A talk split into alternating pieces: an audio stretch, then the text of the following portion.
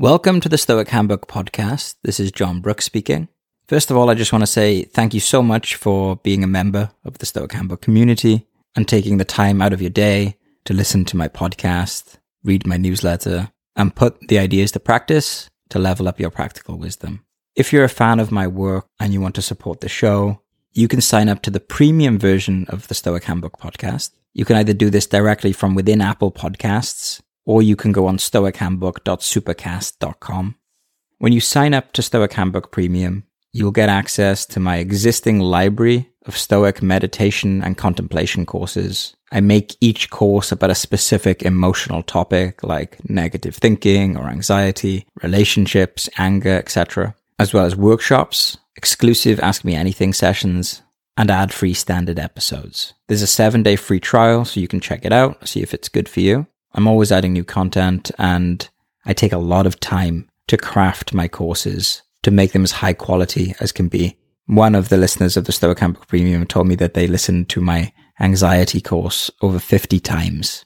People often like to go through them over and over again. So, like I said, you can check it out, see if it's a good fit for you. It's this podcast plus a bunch of premium episodes, meditations, talks, workshops, etc. And I also open up the space for questions as well. If you want to talk to me and get me to record a podcast episode on a specific topic for you, that's what Stoic Handbook Premium is there for. Now, let's go into today's episode. The neural networks in our nervous systems are bathed in a chemical milieu that can fluctuate, influencing our cognitive abilities. Alcohol, for example, can impair the rational brain, leaving its more primitive counterparts to dominate behavior, sometimes resulting in combativeness or tears. Similarly, the hormonal surge accompanying childbirth can induce an overwhelming sensation of love, steering the course of one's life. It's a marvel that a maze of neurons steeped in this fluidic cocktail can generate conscious thought. The reptilian, mammalian, and rational components of our brain must coexist, each with its own disposition and objectives, often regulating rationality to a subservient role. Stoics devise techniques to bolster the rational mind's governance over its counterparts. Yet when cognitive faculties are diminished, perhaps by the very alcohol that leaves our phones unscathed, the application of Stoicism falters too. You might have heard me talk about this but Stoicism can be an ally for grappling anxiety. I've created many talks and courses on this topic. As the Stoic philosopher Epictetus' dichotomy of control illustrates, it is a remedy without a prescription, cost free and without adverse effects. However, in instances of severe anxiety or depression, the individual may be too besieged to harness Stoic methods effectively. In such cases, intervention may require medical or therapeutic aid, such as cognitive behavioral therapy, which owes its lineage to Stoic principles. In the ancient times, people often had groups that they could go and attend with actual in-person teachers. Trying to learn any skill, whether it's martial arts or stoicism, can be difficult if you're doing it all on your own without any consistent guidance. You can read articles, listen to podcasts and try it out, and that is something that is significantly better than not doing any of that at all. But sometimes you can encounter crisis moments in life, problems that seem too difficult to deal with on your own. This is why I'm a big fan of getting involved in different communities, whether that's my Stoic Handbook community or someone else's community. There are lots of them around. There are different Stoic conferences, different avenues to get coaching and mentorship. But that is one of the limits, I think, of modern stoicism is that it's sometimes not enough to just read a book. You know, we need the social element to upgrade, just like a martial arts dojo. I want to also touch on three other potential limitations of stoicism. And I want to emphasize that I believe this is modern stoicism. So the first thing I don't think modern stoics emphasize enough is the idea of trauma healing. The topic of trauma is getting a lot more recognition now with works like The Body Keeps the Score by Bessel van der Kolk. For a long time, it was a difficult psychological science to investigate, but we're now seeing that trauma is a legit real thing and it lives in the body. When trauma gets activated, it essentially hijacks the rational mind, which then makes the practice of stoicism difficult. If you experienced adverse childhood experiences. Maybe you haven't processed them fully. Maybe you didn't have the tools when you were younger to process them fully.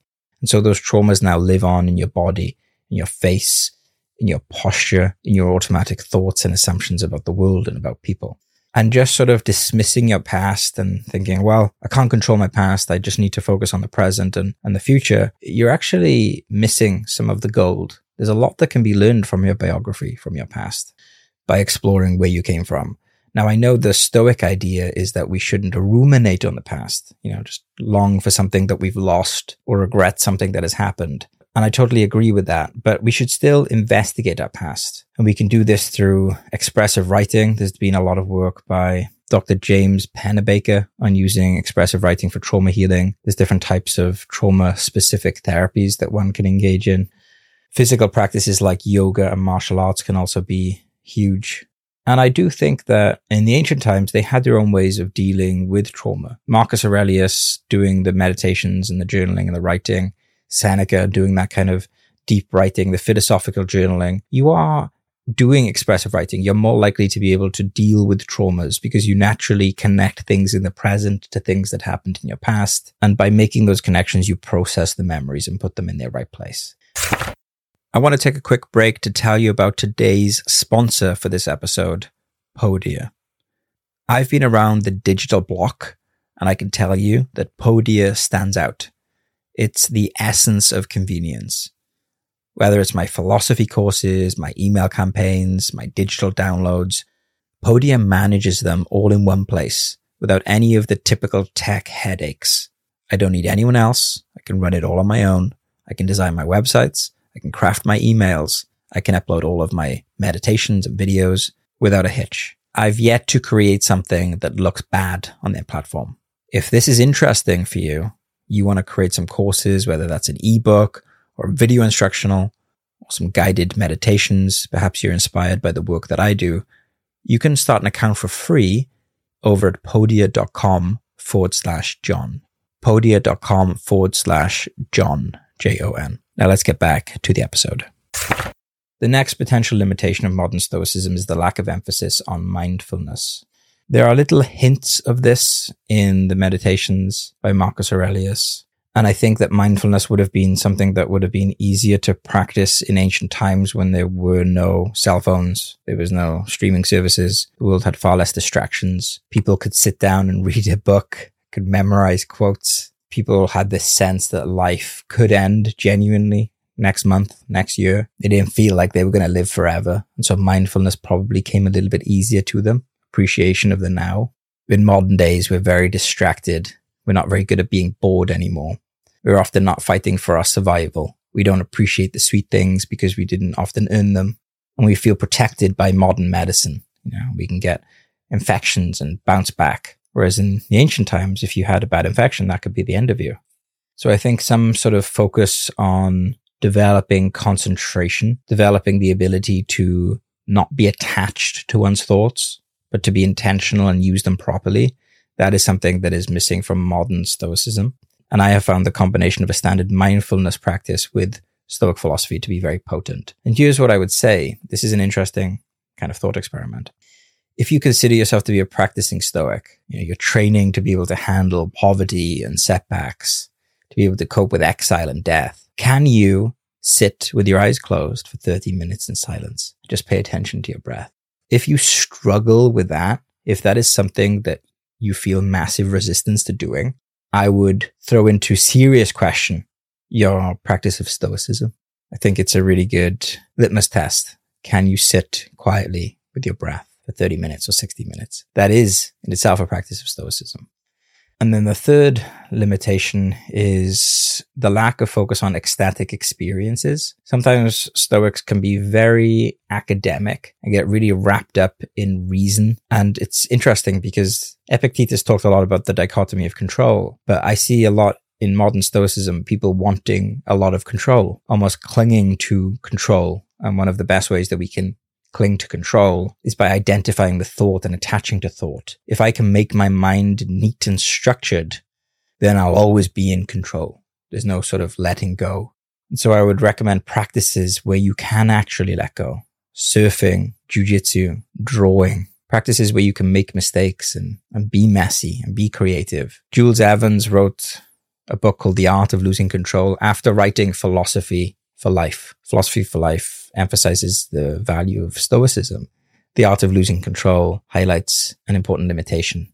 Sometimes it's good to embrace ecstasy, to be deliberate in letting go of reason temporarily, to connecting to all parts of our brain, the reptilian, the mammalian, and the human. And now you're seeing practices like breath work and dance, different types of retreats coming up that are helping people connect more with their bodies. And again, I want to say that this is modern stoicism because in the ancient times, they had different types of festivals and different practices that we don't have now that might have connected people more with their bodies. We know that Socrates liked to dance. That was his favorite way to exercise. And that to me is an act of letting go. So here are some suggestions to take your stoic practice to the next level. The first suggestion is try some extended mindfulness meditations in silence and see what happens.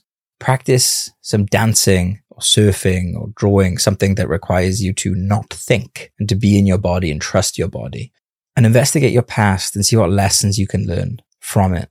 What habits have you picked up that you need to let go of? Did you experience trauma or bullying or abuse of any kind? How are you still carrying that today? Write about it for 15 minutes. Practice the art of expressive writing. Thank you for listening to the Stoic Handbook podcast. Hope you enjoyed this episode and I will see you again next time.